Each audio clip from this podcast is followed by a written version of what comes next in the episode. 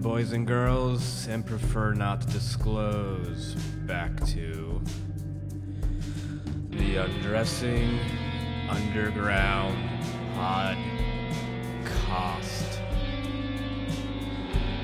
I've been double fisting red wine and black coffee, so I'm ready to fucking do this. Today on the show is singer songwriter Jeanette Lynn from West Chester, PA. This is gonna be another sort of weird setup because the first half hour or so will be me talking to her over Skype or whatever it was. And uh, that was actually recorded after the second part of the show, which is roughly a half hour to 40 minutes of her original interview done by her brother, Daniel Burney. As I've said, you can send me your interview with whoever you like, and I will do what I can with them. But uh, as we discuss, Dan is a bit of a strange one. In a good way, in a funny way, but in a way, he is very strange. So I had to follow up on his interview and do a more informative one. So enjoy both of these things. Stick around to the end because she'll perform a couple songs. Uh, there's no short stories or tea time again this week because this one runs a little bit long too. And know, we have a fucking musician on. Why not just end with music? Uh, I didn't think this through before doing it again. But like I said, I'm on uppers and downers as legally as possible on 5 p.m. on a Sunday in Indiana where I can't buy alcohol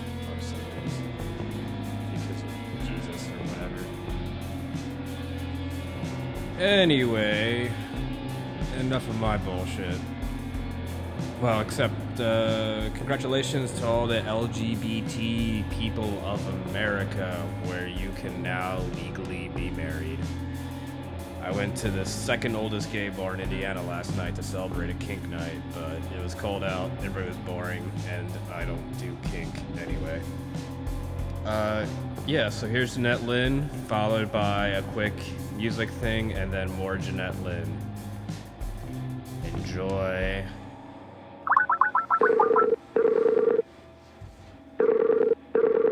Hey, I forgot to silence my phone. There's this cool like white light here. I didn't realize. yeah, I put down my blinds so I wouldn't like destroy you. I don't mind it though. It's a, that's it. okay. I don't know. if it's- It's whatever. Yeah. Woo. Oh, jeez. Mm-mm. Sorry, I was checking. God, why does it keep blowing out on your channel? That's so weird. Um, Is your hair short? sort of. I don't know if I can make. Is that? Can tell there's a button action or something. That's crazy. Yeah, I'm trying to see if I can block out the sun behind me, but I guess not. It's like a little bit short. It's like how I normally. Oh, there we go. Um, Yeah. it's sort of like how I normally do it. I just get tired of it being long, and then I cut it like around my ears. I actually went to a barber though, and for like the first time in like ten years, and just pissed him off so much because he kept like giving me a mullet, and I kept saying like I don't want that. Oh wait, there's music playing on my side. um, yeah, so that was a horrible experience. so, sorry, what have you been up to with music lately? Um, right now, I have one show coming up, so I've just been like focusing on that, and um, I'm trying to get. I have a band together, so just need to practice with them more because I'm planning a fall tour, but I need the band to be ready for it, and I've got about three months to do that. Um, is the band like other just musicians you met from the open mic scene or something? I wish it was that cool. Um, it, it was um, a guy I went to high school. Well, two two people I knew from high school, um, and then a girl I met off Craigslist. So Oh, that's cool. about right. At least you got a girl in your band. So That, no, not- it's hard to get a girl in your yeah. band. Girl looking for another girl for your band is it's kind of difficult. yeah, it seems like every band either if there's a girl in it, it's one girl and she's the singer or she's the bass player. Yeah, never just the genre. yeah. um so wait, what's the sh- is the show you're playing the one at the World Cafe Live in Delaware? Opening for Mason Jennings. Mason Jennings, I know that name. He's like this. He's like Bob Dylan, but like more today. He's just he's really wordy. I don't know.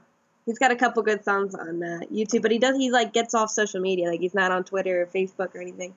So well, I think he's on Facebook, but he doesn't run it. Like somebody else is posting everything for him. Isn't that like how you do everything? Is just through social media, like find all of your fans and everything?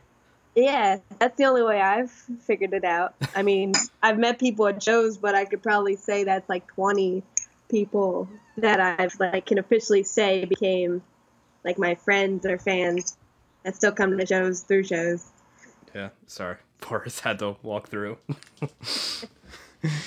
um so how does that work normally, the social media thing? Like how exactly do you reach out to people? Um, for me, what's worked best is YouTube because it's just like a couple combinations of things, like the video aspect. Um, I get to talk, I can do whatever I want, and I've been posting videos since like 2008, and I've taken most of the really bad ones from then down. Um, but my my fan base on there has stayed, and then they follow me to Facebook and Twitter, so and Instagram now. So like it just kind of I can link them wherever I'd like them to check out new stuff. It's cool.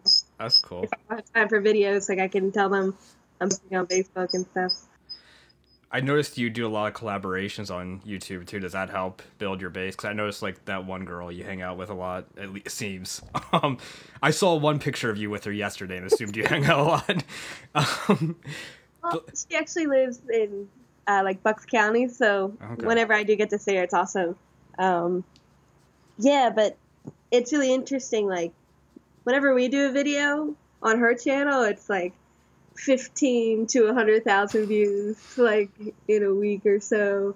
Um, and then I'll put up a video of like 200 views, and I'm like, yeah, 200 views. Um, has any of her fan base migrated over? do, I feel better, like, because usually, like, they're my friends anyway, and then we just kind of work on songs and tell each other what sucks and what doesn't suck, and Okay. it's kind of feedback, too. I think I talked over you during a little bit of that. Sorry. That's okay. Um, have you ever considered like just starting a band with her to steal her fan base? Um, no, because I know exactly what she wants to do, and she's on a direct path to doing it. Um, she wants to be on that Taylor Swift level, and I really think Oh, wow. maybe not Taylor Swift, but just a different shape of Taylor Swift. She wants to be a pop star. Yeah, and she's very determined. Her family's supportive, and it's a clear trajectory um, with record label. People are. She's in the radar. She's been on VH1. She's played shows for showcases for YouTube networks and stuff. Oh wow. But my goal, and we've talked about it, is to be in her band. So I would love to play, even if it's like the triangle in the back room that's like airing in the crowd, like or the tour driver, you know. So would if that were to happen, would you still be just performing on your own places too? Probably. Um, I don't think I'll ever stop doing my own music. It might. I've never had the aspirations to be a big superstar kind of thing. Like I really appreciate the craft of songwriting and sharing that. So I just I'll be happy doing putting out records independently forever almost, unless something big changes and makes me think I can grab hold of everything. But so you're at least hoping to make a career out of music. Definitely any any way I can that doesn't steal my soul. Like I don't I could be in a wedding band and I don't think I could be a music teacher. I don't there's just and like a music therapist, all these things that my parents tell me to do and they're like, You could do this and that. I What does Cool. a music therapist entail? Um, it involves bringing like childlike instruments. Uh, it depends on the situation. Like you could be a child music therapist, and that will get them involved in music and just relax these crazy ADD children.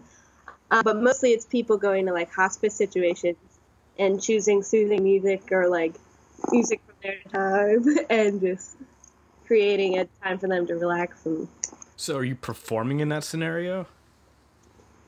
You can. It, it's so different. Like people go to school for it, so it's a mixture of like things I don't understand. I don't. I just don't want to do it. I see it on Craigslist all the time. Oh, okay. I'm not qualified. so what would be your goal then? Like what would you preferably want to do? Ideally, um, I want to keep writing, and I want to be able to just have a sustainable living, playing shows. Like I love the idea of touring. I actually love traveling. I love that part of it. And I've been teaching myself all these instruments so that if yeah, if any other band came along that was doing big things and needed another a drummer, a bass player, a singer, anything, guitar, I'd like to just jump on the bandwagon pretty much. Um, I'd be very happy with that because then I could still do my stuff and then do everything else I wanted to do. What's this tour you're doing coming up? Is that like that you're playing with another band or are you playing your own music on that? this will be my own music.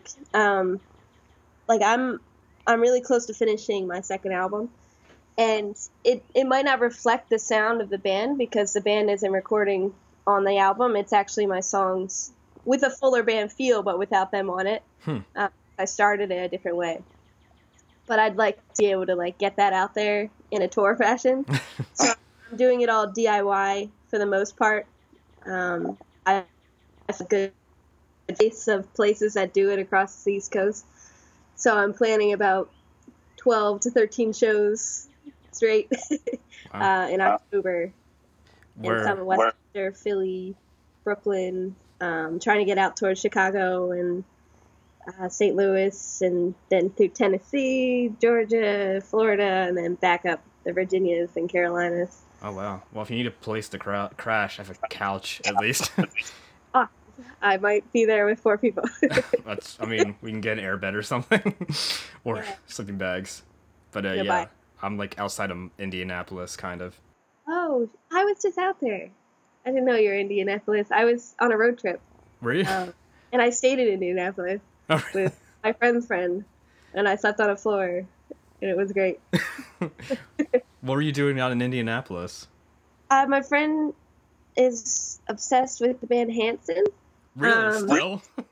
Still, um, they're really big, and they have a like a cult following of Fansons, and it's a legit thing.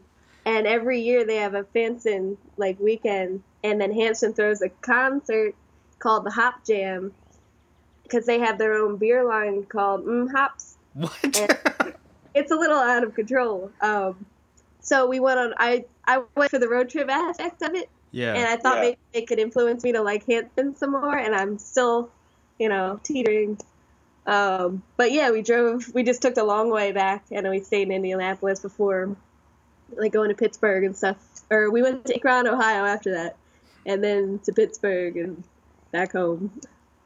I, I I knew Hanson still existed, but that's insane. like, what do they sound like now? They, it's similar, but they have um, they've definitely progressed. Um, I'd say a little funky almost. Hmm. Like, I, I don't know how to put it. I just really don't. Like I would think an accordion, uh, an accordion would fit well. I actually, I don't know if I still have it, but I had a bootleg. Uh, it's like a soundboard recording from like 2001 or 2002 of them sitting in with Bob Weir from the Grateful Dead. What? yeah, they played like all on the Watchtower and stuff. Okay. I don't know. Right. Um, Yeah.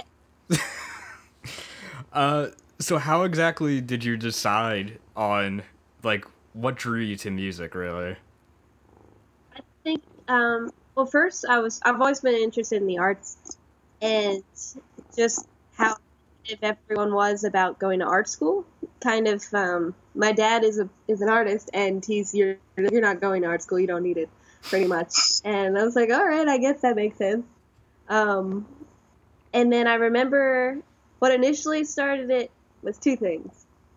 Um, well, three, four. okay. My mom um, played guitar and she sang in wedding bands Oh really? growing up, so I'd always see her practicing like a million things that I didn't understand. I'm like, she's singing in the basement. Um, and then my brother wanted to play because he's obsessed with David Bowie and wanted to play the song. Um, so she taught him. And then I remember I had liked a boy at the time who was like starting to play in all these bands and stuff. And I'm like, I needed some way to impress him. so I asked my brother to teach me some chords and things. Um, and then lastly, what the I guess the tipping point was, I was reading a magazine, and there was an article on Michelle Branch, and that she had picked up the guitar at age 14, and then she has a super, like I loved her songs at the time, Yeah. so I'm like, I'm 14, do this, and so then I just really like committed to uh, at least playing guitar, and then songwriting came a little later when I just couldn't express how I really felt about something through another song. Like I couldn't find a song expressing how I felt. And then I saw a quote that's like, if you can't um, find the book you're looking for, write it.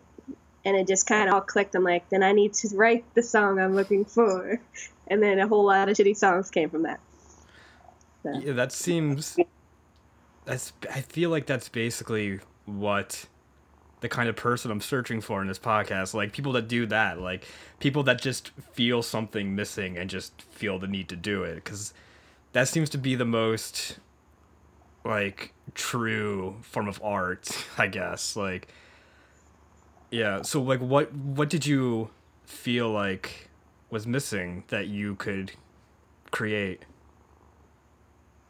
I guess I was I was really shy too. I couldn't really talk back to my parents or anything. Like anytime I was feeling, I guess suppressed, I found a way to just let it all out in my room, just like singing and writing down what I felt, and I didn't have to show anybody. I just got it out, and then I could go back into a room and be super happy again. Like hey, like it was really just an outlet too for how I was feeling without having to confront anyone at all.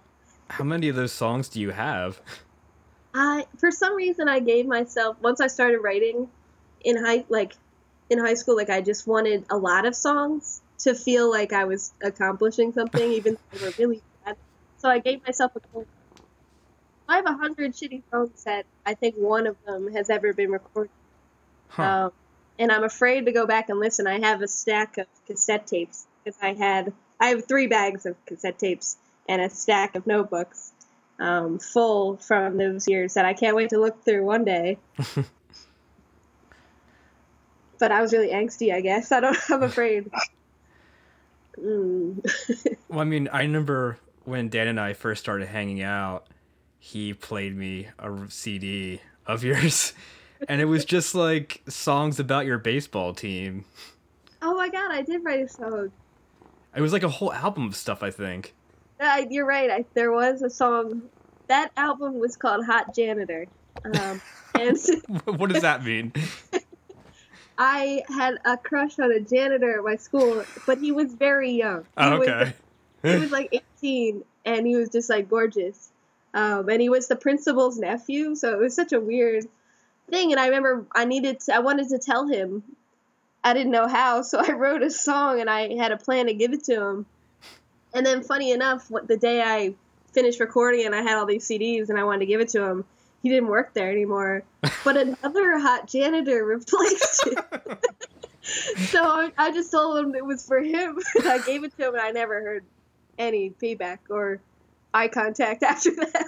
well, you were. How old were you?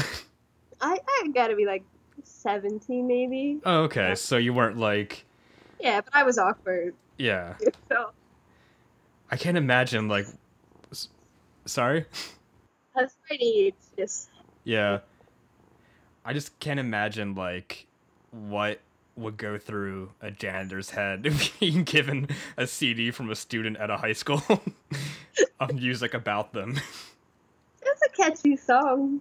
Um, it didn't make any sense. Just, yeah. Uh, yeah, but I did have a song about softball called Dream Team because I, I I really liked being on the softball team. I just sucked so bad. I got the sportsmanship award. Basically, it's the bench warmer award. Everyone liked me, but I sucked so bad, so bad. But it sounds like you. I mean, from what I remember of that album, it sounded like you were enjoying yourself on the team, like you were gonna miss them and everything. Oh, I miss them. I still hang out with people from my softball team, which is Oh, funny. cool. They're still in Jersey, and I see. Well, I see them at Wawa now. Um, like working there and Oh. there. It's a combination. I, it just happened the other day, and I introduced her to a friend of mine. I was like, "Oh, we used to play softball together." How's Wawa? Did you Yeah. give them the album? I gave everyone that album, and I'm so afraid for if anything comes up in my life where I'm on a higher music level and then that just resurfaces. like, there's 12 songs on that CD. Yeah, I remember. And you had like backup vocals and stuff, like you were harmonizing with yourself. It was such a difficult recording process. I wasn't really allowed to use the computer growing up, so now I'm like a social media obsessed. um, so I had two tape cassette recorders. I'd record the first idea on one, and then I'd record that into my computer through a mic that I did have a USB for, amazingly. Hmm. and then I'd record my ideas singing along with that one, and then I'd record that. And then if I wanted to add any other guitar stuff, I'd do the same process with the other recordings on like the memo recorder on basic Windows, like that only records 30 seconds Oh my god. and attach those together through this free program I found, which I still use today. It just upgraded like 10 times. So I don't, it's just really funny how difficult that was And I did it. It was just weird. How long were you doing that for? it was a couple of years. Um, the like the process at least. And then once I got like a computer that had a, se- a recorder and phone started having longer memos, I'm like, I can record a whole song on here and then just email it to myself. Very upsetting. so when did you start doing the YouTube thing then? I guess I remember my first video was me wanting to show off playing the Iron Man solo, and that still exists. And it's got the like the free like ripped off video editor thing. It's like free soft download, like right across the screen. Um, but yeah, like 2008 or like maybe like late 2007. But I just put up like random clips from when I started like performing. Um, and then once I started piecing videos together, when I moved to my dad's, like I had a computer at my and a webcam at my advantage, and I just pieced everything together. Oh, so you didn't start really like really doing what you were doing until then. Yeah, Oh, that's that was I that feels fairly recent, but I guess that was like 6 years ago or something. yeah. No, yeah, I, I took a lot of the videos down, and I think about it all the time. Like, pe- like people that delete Twitter, like tweets that they send, like I think about them differently. Like some people are like, never delete, never delete, and I'm, I'm like, I took all these videos down because I don't want people to that be their first impression of me and think I'm still doing like bad. I think we used to have some right to self censorship. Like I go th- when, I, when I'm on Facebook, I go through and delete all of my backlog of posts. Like I don't Yeah. remember what I wrote when I was 18. Yeah. It's hard to read that back. You're like, what was I thinking? yeah, I mean, it's good to I guess like look at it at some point after you've grown and just to see that you've grown, but like you don't need to be reminded of it constantly. Like why would you want that? Um, so you actually like deleted them? You didn't just make them private or unlisted? there was a few that I just straight up deleted, um, but most of them are just private, like not even unlisted, just in case like I got hacked or something. Um, but there was I one in particular. I remember I put it up and then instantly got like ten like kill yourself comments. I was like, oh, all right, and it was like the Green Day song, and I like it was really bad. But I guess you don't cover Green Day on YouTube. It's a little harsh. I took it down. I'm like, I can't ever read that. I'll just be sad forever. So did you start off immediately posting covers on YouTube? No, I. It actually wasn't for a while till I did. I was putting up originals, um, but then I would take those down because I weren't done yet. Like I kept changing them. Did you know when you were uploading them that they weren't done? No, I was so proud of that day. Like I, it was one of those things like you finish something and you're just immediately want the feedback, and you don't have anyone around to show the song, so just put it out in the world before like Google Plus took over YouTube, where anyone can comment easily and just like leave whatever kind of feedback they want. Yeah. And now like I'll get like four comments on a video that has like seven thousand views, and I I don't know what anyone thinks other than the like button, like the thumbs up. you've actually been getting less comments recently. A lot less. Like the second they took over, like it, those people didn't make the transition into making a Google Plus account and then connecting it to their YouTube and setting it up. They just like I don't need that. I could just search on YouTube. Oh wow, I had no idea that was a thing. I'm mad at it. Uh, well, do you still get feedback on like Facebook and Twitter at least? yeah, I'd say Facebook's the best um, outlet for me right now because it's a lot of my family and friends, and then those extended people through them that they've shared. So it's all mostly people like I'll I'll take their opinion seriously, and I'll get messages out of the blue sometimes about things. And it's pretty good. It's good feedback. Um, obviously, I'm not a good interviewer. 'cause Sometimes I just listen instead of thinking of the next question. Better than Dan. Sorry, Dan. yeah. Okay. Well, we just want to go into that then, because I'm gonna play that after this. Not all of it, like a half hour of it, because there's just like five minute segments where you're just trying to think of David Bowie songs. like, what was that exactly? Um, well, it was actually my brother. I thought he had a plan. Like I thought he had written down questions. so we had a conversation afterward, and he's like, "Well, I kept that alive," and I'm like, "What do you mean?" I'm like, "He's like, well, you could have asked me asked questions too, or brought up topics." I'm like, "I thought you had this like." I thought Rob had to do something, or like you came up with anything. He's like, no, I just went with it. I'm like, you're an idiot. um, David Bowie, he just kind of threw me on the spot with that one. yeah, numerous Uh, times. that was fun. But now I can say I covered a song for him because he has been asking for years. yeah. He, Um, Yeah. He told me he told you originally. This is like eight years ago that he told me that uh, he had told you to layer your voice like David Bowie. Oh God, I don't think that would be a good idea. I thought that's what you did though. Like, um, back when you were recording yourself over and over again, like you were laying or you were harmonizing with yourself. But I thought, did that not come from him? Did I make that up or did he make that up?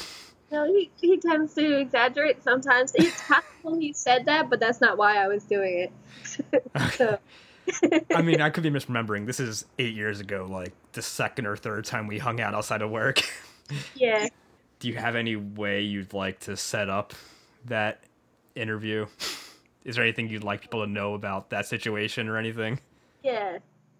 I would just like to disclaim the next interview that it is my brother interviewing, and we are both equally awkward and just go on tangents. And yeah. Whew. Well, actually, what was the setup for that? I know you guys were in the basement. I don't know. I don't know what to say. All right, well that's fine. Um, yeah, we can just end this here, and then I'll throw it to Dan, and I'll put this up on the thirtieth, I guess. Can I screenshot us like I five? I'm gonna try. I took. Oh, I found. I don't know Okay. how, how. Where do I put my hand? Like over here. Yeah, we'll pretend that it's high five. Okay. And I th- wait, wait, hold on. More. I took it before you smiled. Okay. Got it. Okay. Cool. That's what we got on Facebook. It's so fun. All right. Cool. You can put it up with. I'll put it if you send it to me. I'll put it up with the interview too on Tumblr. That works. Okay. oh, thanks for talking to me. Yeah, thanks for wanting to talk to me. Oh, no problem. You are doing interesting things. That's pretty cool. Oh, and thank you again for letting me use your music in that short film. Yeah, no, that's cool. I showed that to a bunch of people now. Oh, cool. Thank you. Yeah. it was all. I don't know if you've been through that at all. Like that whole, because you, you, do you identify as a lesbian now? I I still go. Well, I go by bisexual. Okay. So Okay, I wasn't sure because Jennifer. What?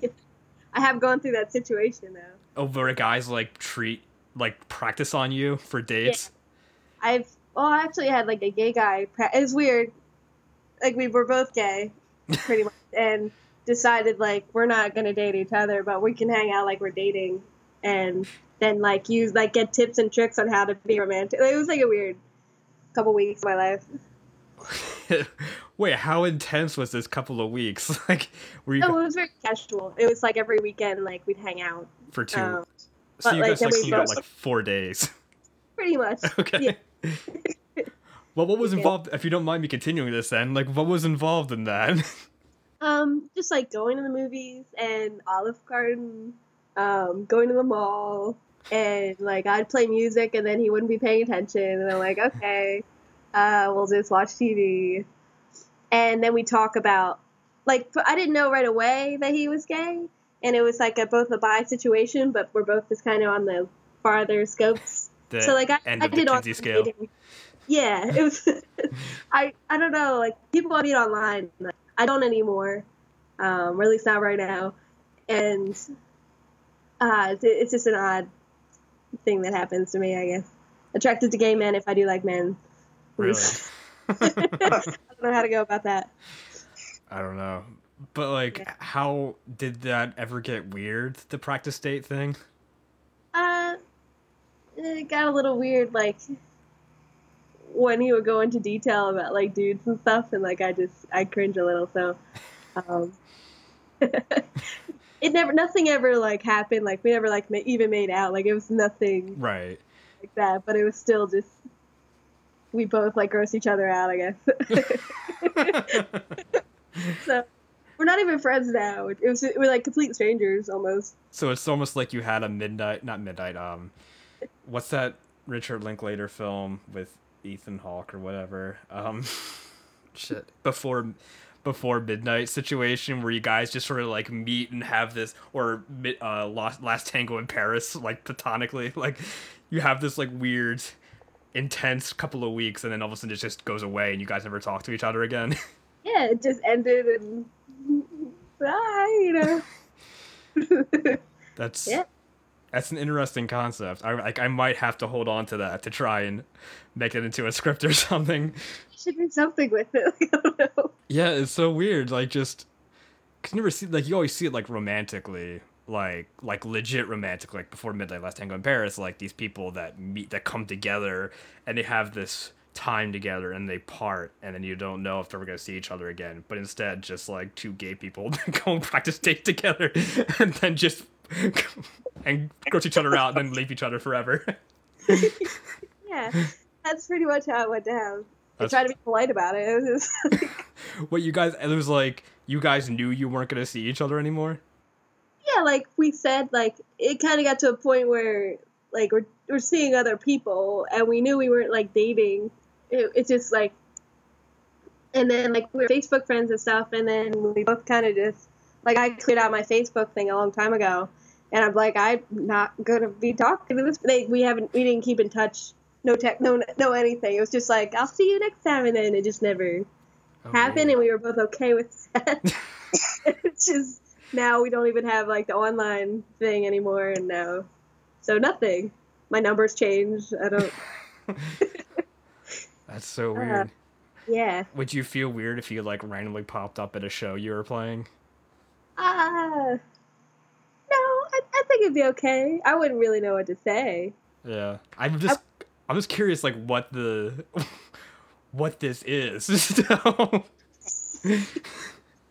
It, it's basically just a friendship that the we just decided that it wasn't anymore, hmm. and like the fact that we were gay actually was a problem. Like we thought we would have something in common, but it was the opposite common.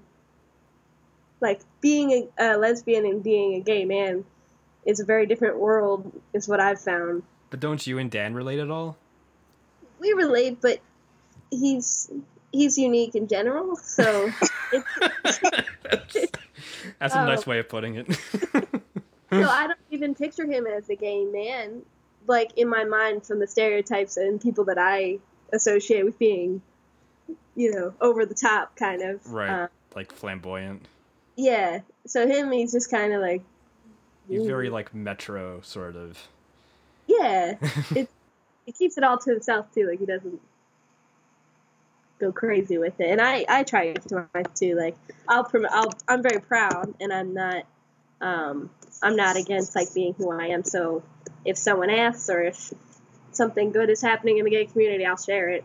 Um, but I don't want it to ever label or put me into a niche that I don't I don't want that to be what people remember about me. It's just my personal preference of life. So you wouldn't want to be on like there's that program on XPN I think of like lesbian singer songwriters. You wouldn't want to be a part of that or anything.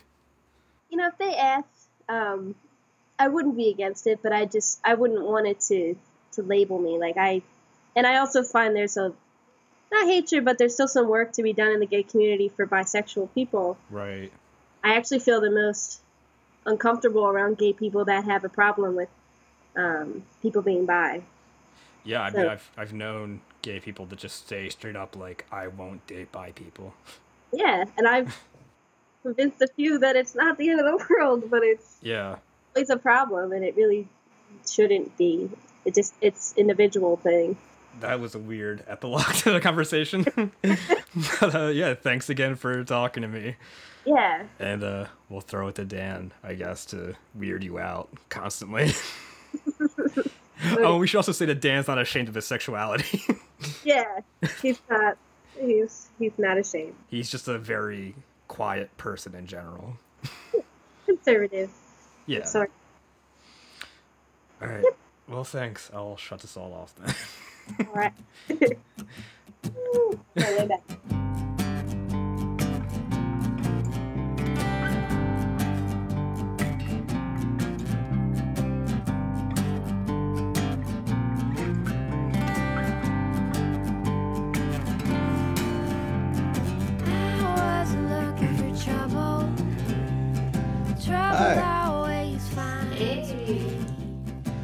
Um, sip of the poison water, What's new? Uh, we're in the basement. That's new The for basement. us. Together down here. Yep, we are in the concept of basement. Basement.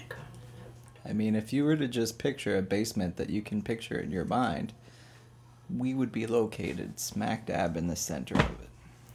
Yep. Mm, who are you?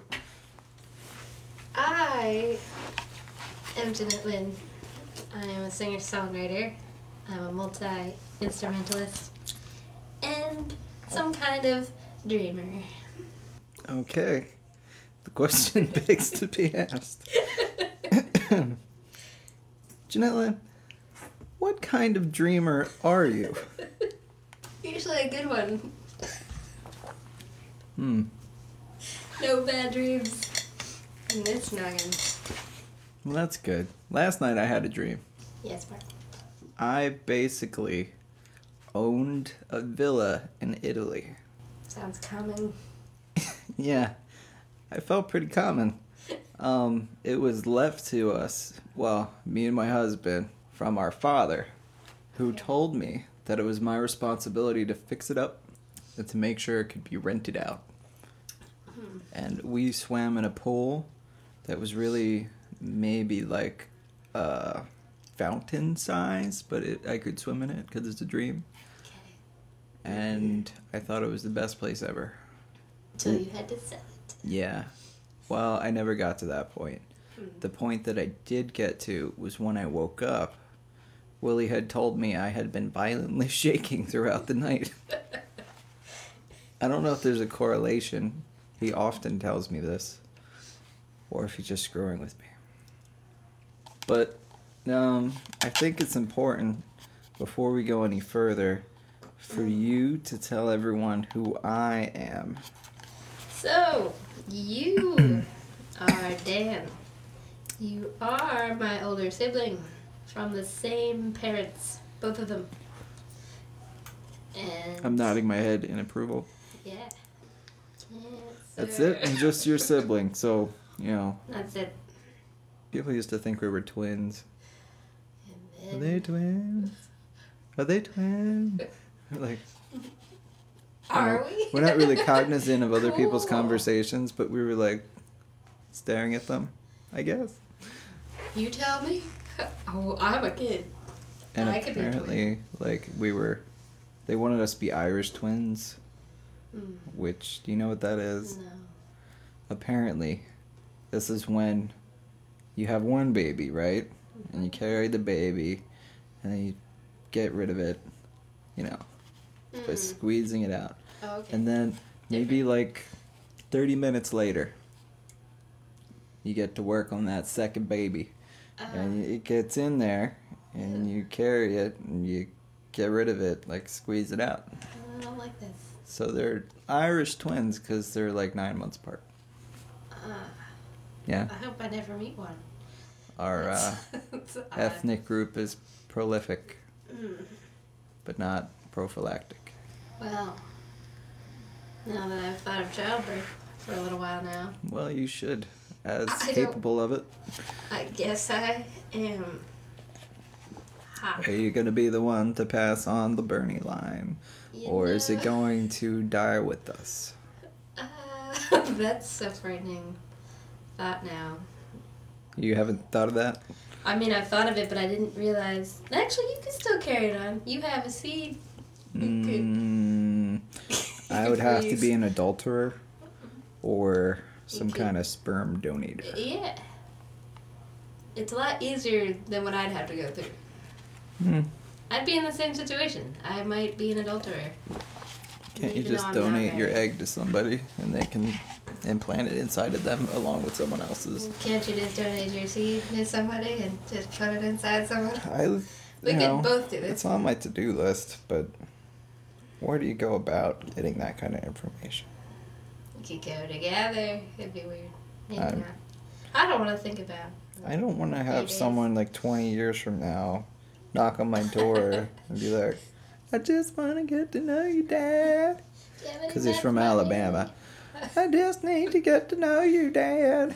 I've lived on a farm most of my life. it's a girl boy. I live, I live with the pigs and my family. They just don't understand how I am, and I thought maybe somewhere deep down inside of you is a little bit of me. I don't think anyone wants that at their door. No. no child See, like that's that. really the number one reason why I've been kind of avoiding. Um, That's a scary idea. so it's like on the bottom of the to-do list. I'd like a dog and a Mhm. nice apartment that I can have a full drum kit in and no angry neighbors. What if you um, genetically modified the dog to include some semblance of your genes? Hmm. That's got to be against nature somehow. No, not nature. Ethics, morality. Yeah. I think nature would allow it. So, you're a musician. Mhm. Tell me what kind of musician things you're doing. I've recently assembled a group of beautiful miscreants as my bandmates. Um, some people I went to high school with, a girl I found on Craigslist, and we've been working on my songs. And I've been booking shows out of state for the fall so that we could go on a tour, and hopefully continue to tour after said first tour, even if it goes bad. So. How would it go Um, bad? Uh, the band could break up. Uh, the car we drive could not work, and we'd have to cancel all the shows. Mhm. Um, we could get robbed. We could make negative, negative, like really bad negative money. We could suck and make a bad first impression at all of these places. Um, yeah, so it's a lot that could go wrong. It seems to me like you haven't given it much thought and maybe you should really plan some more things that could go wrong. Just Um, a few more. What if you develop I don't know, Lyme's disease, sickness. when peeing in the woods. Mm, Um, with woods. when one of the people you have in your band turns out to be a serial killer. That's a bad timing thing. So now let's talk about your string of defeat. Yeah. Yeah. It's a long, winding string. Kinda. Is that what John Lennon meant by the long and winding road? Maybe. Yeah, it seems like everything I do or really want to accomplish when it comes to uh, competitions or opportunities, I seem to get turned down or turned away at the very last stages of these competitions. Yeah, your fate is in the hands of idiots. Yes. Um, I guess. Yeah, well, you can't say that because you plan on entering these same competitions again. I've, now I'm done. I think with those, the ones I've done, I've I've entered five competitions. Let's talk about each one briefly. Well, what was Okay. that first one? Because there's one in particular I really want to discuss. Because it Um, was the best. I'll save that for last. It was the worst I know which failure that anyone could probably have faced as a musician. it's, it's pretty upsetting. Uh, okay, so I'll talk about the other ones. I entered the West Chester, well, the Chester County Songwriting Competition. hmm Very Um, prestigious. Yes, and they sold out the Note while the Note was still a big venue in West Chester for Yeah. this the final five finalists to compete yeah. with two songs. For those people that don't know, the note is famous because Bam Margera owned it, I guess. Yeah. And then he decided he no longer wanted to own it, and now it doesn't exist. it's now some weird barber shop slash restaurant. Yep. Um, but uh, yeah, so I you get to the finalists, uh, the finals, and the winners are chosen by the audience Mhm. but through a weird voting in a bucket situation where everyone gets a token, Mhm. um, and it really becomes a popularity contest. I went on first, and I did not win. uh, Were you close? I no, I was probably dead last. Not from effort, just from popularity. So whatever that means about me is fine. It just means the I popularity equals effort. Yeah, apparently. Yeah. Um, but so when I lose something like that, I like to go back with a vengeance in a way and just try and do better than I did the first time. So I entered the same competition two years later, hmm got to the finals, Yep. performed, and also lost, probably by the most. Um, Oh yeah. I was hoping I maybe something that. would change, and Um, uh, I don't think I did as good as I did the first time around, which was disappointing. let's get to Same the the best one. uh, What? Where was this? this Because this tells the story just in itself. Um, in New Egypt, New Jersey, Mm-hmm. um, there is a winery called Laurita Winery, and every year they host a American Idol spinoff called Laurita Idol in their winery, and they audition hundreds of people from surrounding areas Yep. for the chance at a thousand dollars and some free wine. So the upside of this event is that when you go, I don't believe you have to pay for a ticket or anything, do you? It's Um, you can buy wine by the bottle for about six dollars. Mm, So it's great. Yeah, But you're gonna need this wine. you really. It was a packed house, and the crowd was so weird. Everything from like four year old kids to like octogenarians sitting together, picking up women. I don't know. It's Jersey. Yeah. Um, Central Jersey. so, I don't know. How should we describe some of these acts? Uh, I will say there was a very talented singer, songwriter, multi instrumentalist as well, who's now in a big band called River City Extension. Is this the, the guy that looks like that guy from Girls that's a guy? I think so. Yeah. I think His so. name Adam.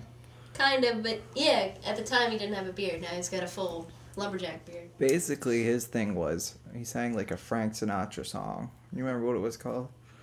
Nope. Anyway, he would sing it, and then periodically he had like a drum strapped to him. He would hit the drum really hard. He'd go like, "I did it, my way." But he had one of those presents where it changed the emotional state of everyone in the room, and you were just like, "Oh my god, the raw masculinity in my face," Yeah. and you were either totally against what he was doing, or you were a little bit, a little bit turned on, one or the other. Yeah. It was good. I enjoyed it. Yeah, Um, the other acts were the karaoke stars of the area, in my opinion. There were Mhm. some moms. they brought their machines. yeah, the one woman did have a clip-on mic like Britney Spears when she dances, Mhm. so that she could just play guitar and sing into the tiny clip-on microphone in her mouth, which I thought was interesting. It was beige colored too. I remember. Yeah, it was. It looked like she was so eating something every time she opened her mouth, or there was like a. She was old chasing an Cheeto M and M or something. I gonna That'd be a song. She could have won with that. I Yeah. just eat this M&M. How was your performance? How do you remember that going? Um, I remember doing really well all the way up until the very end. Um, Well, I don't remember any flaws, but I'm sure you do. Yeah, just it was really came down to song choice. Every time I performed, everyone really, really was like way more into it than I ever had with any audience. Um, it felt like I was on The Voice, like as close as I probably would get to it. Hmm. And I remember one song I even got a standing ovation in the room. It's always a good sign. It was pretty awesome. Yeah. And uh, the the last song I think was just an interesting song choice. I took "Torn" by Natalie Imbruglia. Okay. I I, also don't. kinda- I don't know who that is. Um, It's a '90s. popularity contest Yeah. in which the audience picks. Maybe not a not a strong decision. Oh, yeah. Yeah. I'm thinking of my competitor at the moment now. I'm like, Yeah. They they all picked something that really played well to the room. They got the octogenarians with the Frank Sinatra. They got the whoever else with the Britney Spears.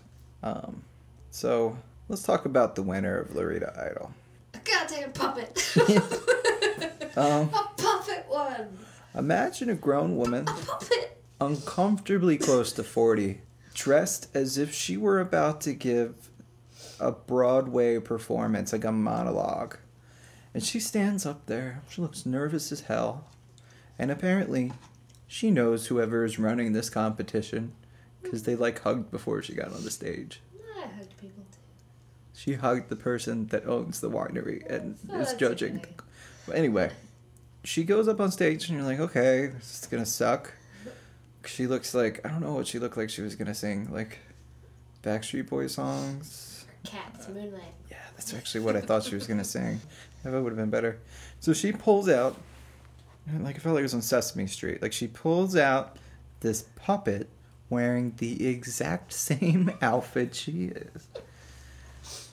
And then she starts singing the most ebullient, ebullient. Hello, word is that? It's it's a good word. Ebullient. It's very bubbly. I don't know. The way that mouth opened on that puppet was just so wise. Like, Jim wow. Henson. yeah. Like I can't think of a song that. What can you think of one? Uh, some Broadway song that's really like Oklahoma, where the things all down in the day. And it was just so over the top. She's running around the stage, like high fiving people with her puppet. She's like, ah. And everybody like just groans, like, and they see her pull out the puppet, and you're just like, oh my god, is this, is this for real? Because up until then, it had been pretty serious singer songwriters. Like, she was like one of the last people to go, and uh, she won. She won. She won. So you lost to a puppet. I did. It happens once in a lifetime. I hope it doesn't happen to you. it's Um, an interesting feeling to drive that far for 10 weeks in a row and then lose to a puppet that lives around the corner. Because these competitions, it's not like you just show up that night. You have to go through the screening process, this vetting process, submit songs, get your Continue setup set. To prove yourself the entire time. And the whole time, this lady who was going to sing and dance with a puppet, who knew the owners, was probably going to win that whole time.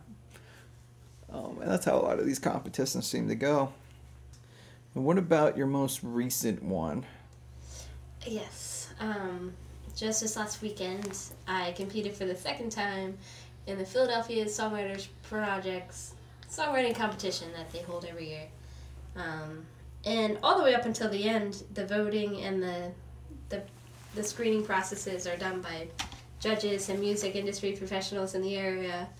And it's on a, a point system, and if you get enough points, you get to the next round. And then by the time it gets to the finals, you have to compete for the audience's vote. And the first half, I mean, it's people from like XPN. Yes. Like, who else is there? Um, there's pretty much White. every studio owner in at least the Philadelphia metro area. Um, even one that I've worked with previously and two that I, I met with before at the first competition.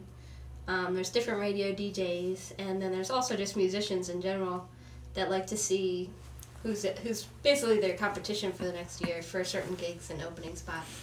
So they the first half of the competition is the best of the best, the most influential people, and then how do how many people do they narrow it down to? Oh, the they choose four grand prize winners to go on their summer tour of some of the local festivals like Well, I mean, like the Music Fest. judges, like how many people do they actually Oh. pick, Uh, well, or are their points just worth a certain amount? no, they they end up with twelve um, for the final show. Out of I think this year was like 300 400 entries. And then they let the general public, the people that Come are in attendance, do this. Yeah, they choose the winner. It's pretty crazy. So, what is the voting process? uh, this year is the first time they're trying a um, QR code reader Mhm. where it scans your individual ballot, which has its own unique code on it, so you can only vote once. Okay, Like, but there's a huge problem with this. No one knew that there was going to be a QR reader. try to tell people, but it's still They don't listen. yes. Two, you know, not everybody had phones or had phones that were connected to the internet. And three, how much time did they give you to make your vote? Probably ten to fifteen minutes. 10 to 15 Um, minutes. Luckily, they did offer some technical support. They brought how many people? Uh, there's supposed to be ten volunteers, but Mhm. there might have been two. Two. And how Um, many two devices? iPads. Two iPads. We'll roam about three, four hundred people. I No one had a chance. helped every person that I knew was there for me to vote. Mhm. And I also saw those people I thought they could hand in just a written ballot, so they put it in their pocket and then tried to hand it in to people. And they were turned away at the last minute, and I had to help them vote again. So uh, it was frustrating, but it is what it is. I'm now done with trying to get validation in that way. At least done with the competing part on the, the finals level. I don't mind entering a competition, getting to the finals, and then not performing which might be a jerk thing to do, so I might not do that either. But I don't like the way things. Not saying that I deserve to win either, but just a voting situation not based on your performance is i- unfair in my mind. It's crazy. It's a lot of time I spent getting things prepared for that. A lot of money I spent on rehearsals and you know driving around and promoting the event, and it's frustrating. Um, Uh, maybe you could tell us a little bit about this song we're about to hear. Boys keep me up at night. So all of my pets died. I mean, that's just the kind of truth of life with pets. But in this And situation, And um, everyone. uh, I had gotten two hamsters from a previous relationship, and um, both died interestingly. One passed away from me changing the bedding in its cage and it having an allergic reaction while I was at work. And by the time I came home, he was already on his way out of life. He had His swelled up. His nose was like running Yeah, constantly. he was not doing very well. He was having breathing issues. So he was buried in the courtyard of the apartment building we lived at. Yeah. At this time, we had moved out of our mother's house in New Jersey, and we're sharing like a two-bedroom apartment in West Chester, Pennsylvania, with our dad, who Yeah. works all the time. It's really just us. Pretty much. And then later that same year, maybe even a month or two later, Yeah, I have an intimate uh, connection to this story. I was the one who found this animal. our younger sister is autistic. and she's about our age. She's maybe three years younger than me. Think like of mice and men. Oh, The rabbits, George. So here's what I know, and then you can tell me what you know. I was charged with watching Franny. I had just come home from work myself. Franny's our sister. She is addicted to anything electronic. She was on a computer, and right behind the computer was this cage. The what? What are they? hamster gerbil. Gerbil cage, and they would run on this wheel. And while Franny was playing, while Franny was playing, you know, you left and you told her, Franny, no matter what you do, do not touch these gerbils. And she's like, okay. But you left her in a situation in which she's staring at the monitor. Directly behind it is a gerbil running around in circles, like, pet me, pet me, pet me, pet me, pet me, pet me, pet me, pet me, pet me. And eventually, you know, her wherewithal wears thin. She didn't have that much to begin with. And I guess I don't. I didn't see this part. I'll, anyway, I walk in. Franny's on the computer, and I look in the cage, and I realize there's no gerbil there. And I go up to Franny and I ask her, Franny, where's the gerbil? Because I knew you were really upset. One had just died. You were freaking out. She's like, I don't know. Like, Franny, where is the gerbil? He's in a better place. like, I just kind of like look down. I'm like, oh my god. Franny, where's the gerbil? He's in heaven now. And she points to, I think it was my bureau. And I go in there, and there's like the tiniest gift bag you've ever seen. It was red, I think. It was green. it was green. It's Christmassy. And I'm like, it's perfect size to fit something gerbily. And I take it and I pull it down and I look in there and yeah, there's a dead gerbil. I remember it was stapled shut. It was stapled shut. I remember opening it. Yeah. And uh, I was just glad that I was the one that found it. I might have murdered her on the spot by accident. Because if you add into like everything, like the other one just died, you specifically told Franny not to touch it, and then you come in, where's the gerbil? And you're like, oh my god, where's the gerbil? And you look everywhere, and you find it in my sock gift drawer. wrapped in your sock drawer.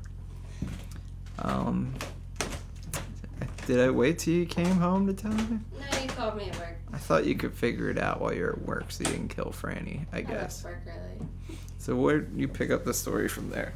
I remember you calling me, or maybe Dad. Someone called me at work, and I was in the break room, and I just remember, just that was like the last straw. I lost it at work. I just burst out in tears and just sat in the room. And I tried to go back to the fitting room. I worked in the clothing department at Target. And the girl I worked with was like, something's up. What's wrong? my sister killed my pet. and I can't be mad at her. and then I remember my manager he, overhearing somehow and telling me to go home. I don't think they knew it was a gerbil, which is fine. Um, but I remember going back and Franny was still on the computer. Um, or did she leave? I think she had left. I don't know. I think it was the day she was leaving. It was a Sunday, I think. That was good. Um, but I remember I opened the computer screen and it just, she had changed the background to a picture of me holding the hamsters. and she had opened the notepad and wrote, I'm sorry about the hamster. and I remember finding you hadn't, like, got rid of, um, his name was Cornelius. Um, you had left him in the drawer in the bag so that I could see or just know that What gave You you, heads touch it. up? I Yeah. thought you would want to I, yeah. take care of it yourself. I did. It was just upsetting. And I remember burying him in the courtyard next to the other hamster, Rodney. Gerbil. Hamster. I can't remember if they were gerbils or hamsters. I think they were gerbils. I don't know. They were tiny, Um, furry things. I just remember that being They're terrible. okay. And we, me and her don't talk about it. She doesn't talk much anyway. Yeah, Definitely not about that. or anything. Yeah. Best you can get out of her is a hello. Hi. And Great. she's usually not looking at you when she says it. But yeah. Is there some sad pet stories? Hmm. You got any traumatic memories you want to bring up regarding me, or do you want me to just keep hitting you with them? Hmm. You. In your life? Um, No. Um, Okay. I was hoping Winston Churchill. Um, uh, I don't know. I don't feel like you had. No, you did. They're there. I won't throw those up there. But There's some that are okay to throw. There's some that are not. I hope you know the line. I don't, so I'm gonna just keep them. Unless you want to bring it up, I'll save you. Um, what's another one? Here's a question I'd like to see uh, if you can answer. This is good material to edit out. Um, how many David Bowie songs do you know and can name? Oh God. Um.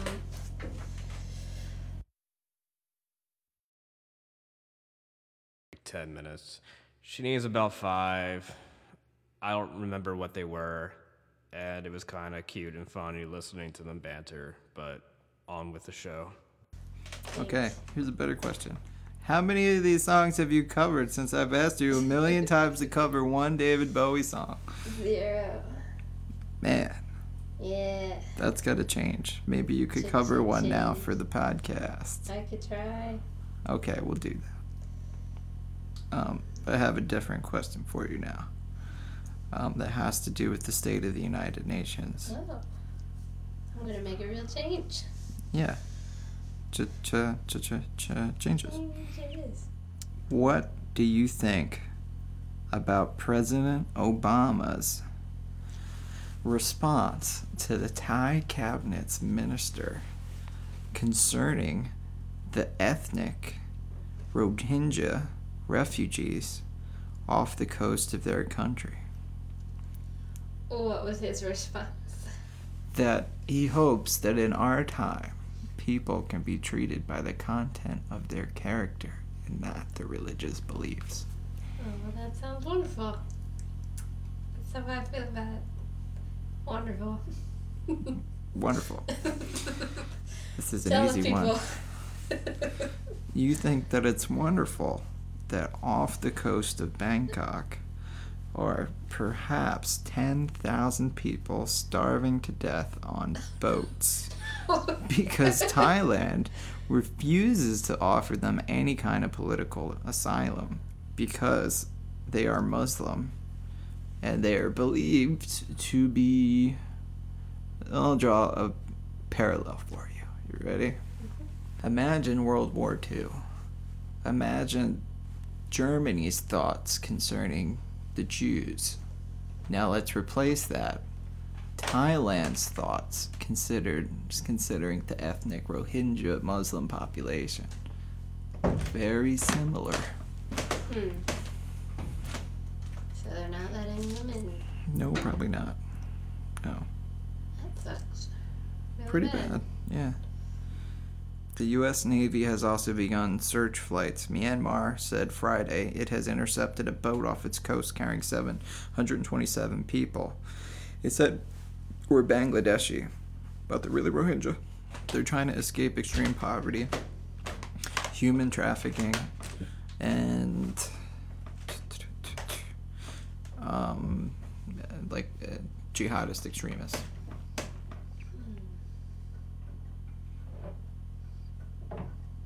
Great radio. Great radio. Okay, your turn. Hit me with the topic. Alright. Um, bagels versus croissants. Um, I or wish sandwiches. I would um.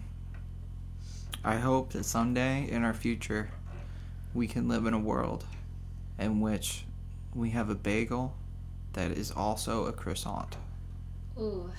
That is the world I hope to live in. Someday. What would you call it? Like a cronut? What would you call it? Mm. Bagant. Alright. Alright. Someone's got something. Yeah. Baguette. Belligan. Baguette. Baguette. Bagellian. Take a bacon egg baguette.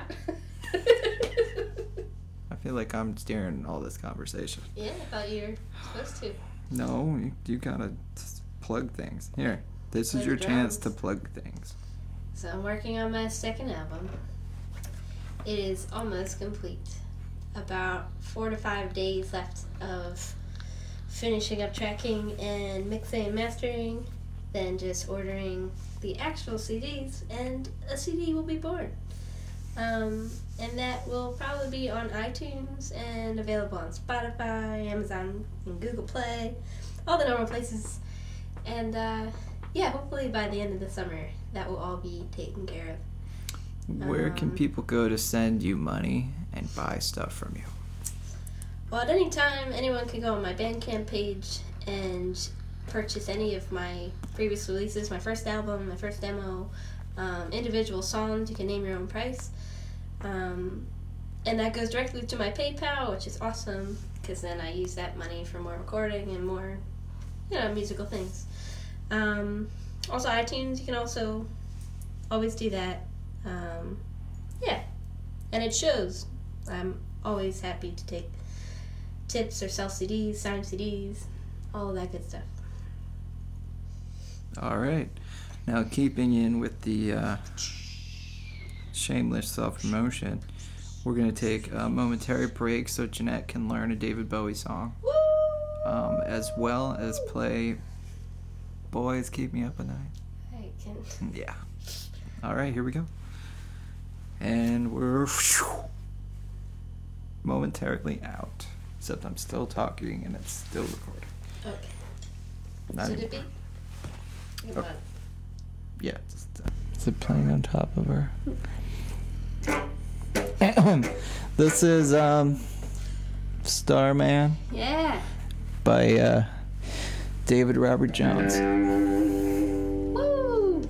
who changed his name because Davy Jones of the Monkees was more popular.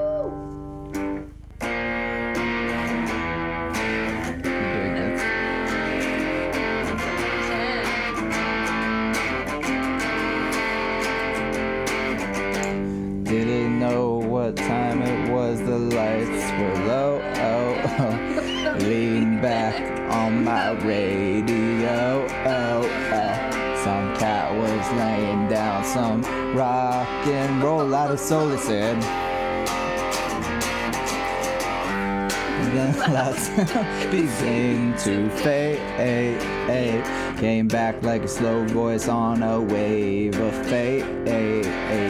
That weren't no DJ, that was hazy cosmic jive. There's a starman waiting in the sky. He'd like to come and meet us, but he thinks he'd blow our minds. There's a starman waiting in the sky. He's told us not to blow it, cause he knows it's all worthwhile. They told me, let the children lose it, let the children use it, let all the children boogie. Starman.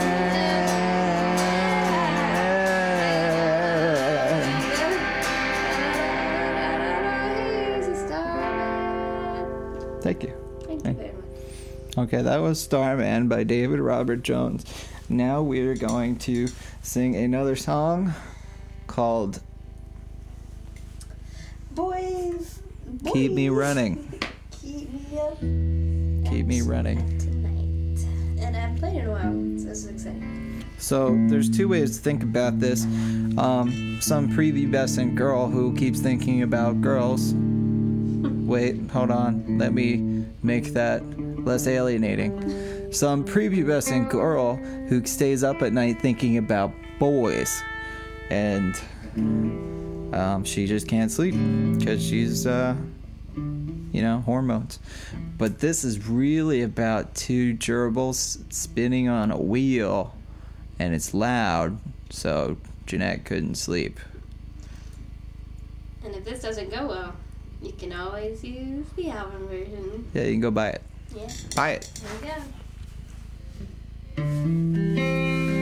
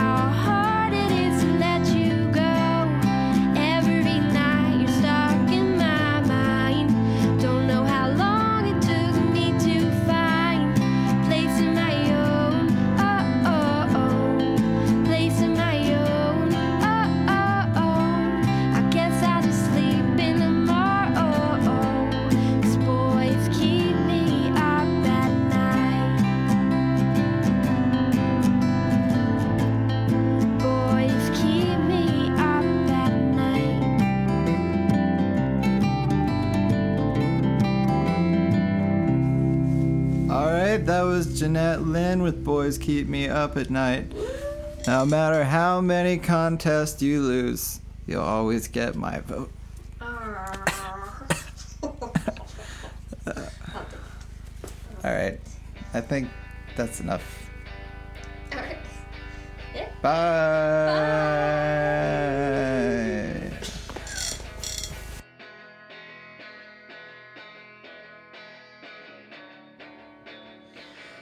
Can find more of Jeanette's music at her website, JeanetteLynn.net. J E A N E T T E L Y N N E dot net. Or just go to the fucking website and click on the link. Jesus Christ. Uh, so also, if you want to buy her, the dot com Jeanette Lynn site. It's up for sale on hugedomains.com for $2,295. You will uh, be mildly appreciated for by her for that probably because she probably doesn't need it. Anyway, go to her actual website, JeanetteLynn.net, for more of her music, music videos, updates, etc. She's also on Twitter, Jeanette underscore Lynn. Uh, she plays shows around the Philadelphia area. She might be touring around the country with uh, those people and stuff. And uh, we talked after. I tried to get her to join Mother Whore, a future guests of this program. Jill and John. John also being the one behind the music you're hearing right now, Lost Puppies, the song Plagiarism. I don't know what he thinks he's plagiarizing with this, but he's crazy in that way. Next week, I don't know who will be on yet. We'll have to see, but I have a lot of interviews I want to do with some fucking weirdos. And some have already done but aren't ready, and some other people have already done. Whatever. Send me your short stories, poems, songs, whatever you've got to undressingunderground at gmail.com or post on the blog or send it to me on Twitter, OKCupid at Falcon Vein. Falcon like the bird, vein like the thing in your arm. And submit to me your guest suggestions or your own interviews. We've got time to fill, people. Just fucking send me stuff. Also, how about this? You can donate money and I'll send you stuff. Or you can leave me a review on iTunes and make this seem like a real podcast.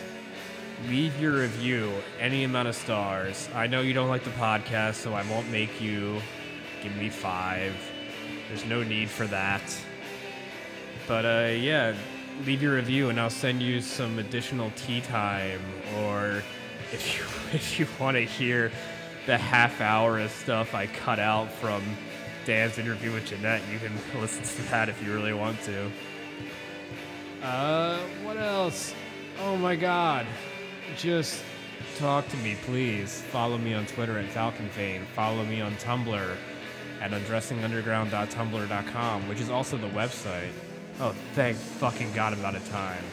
See y'all next week, I guess. Oh, and next week we're also going to hear about Dan and Mayo's new podcast, Fixed Here with Josh and Dan. So look forward to that. Goodbye.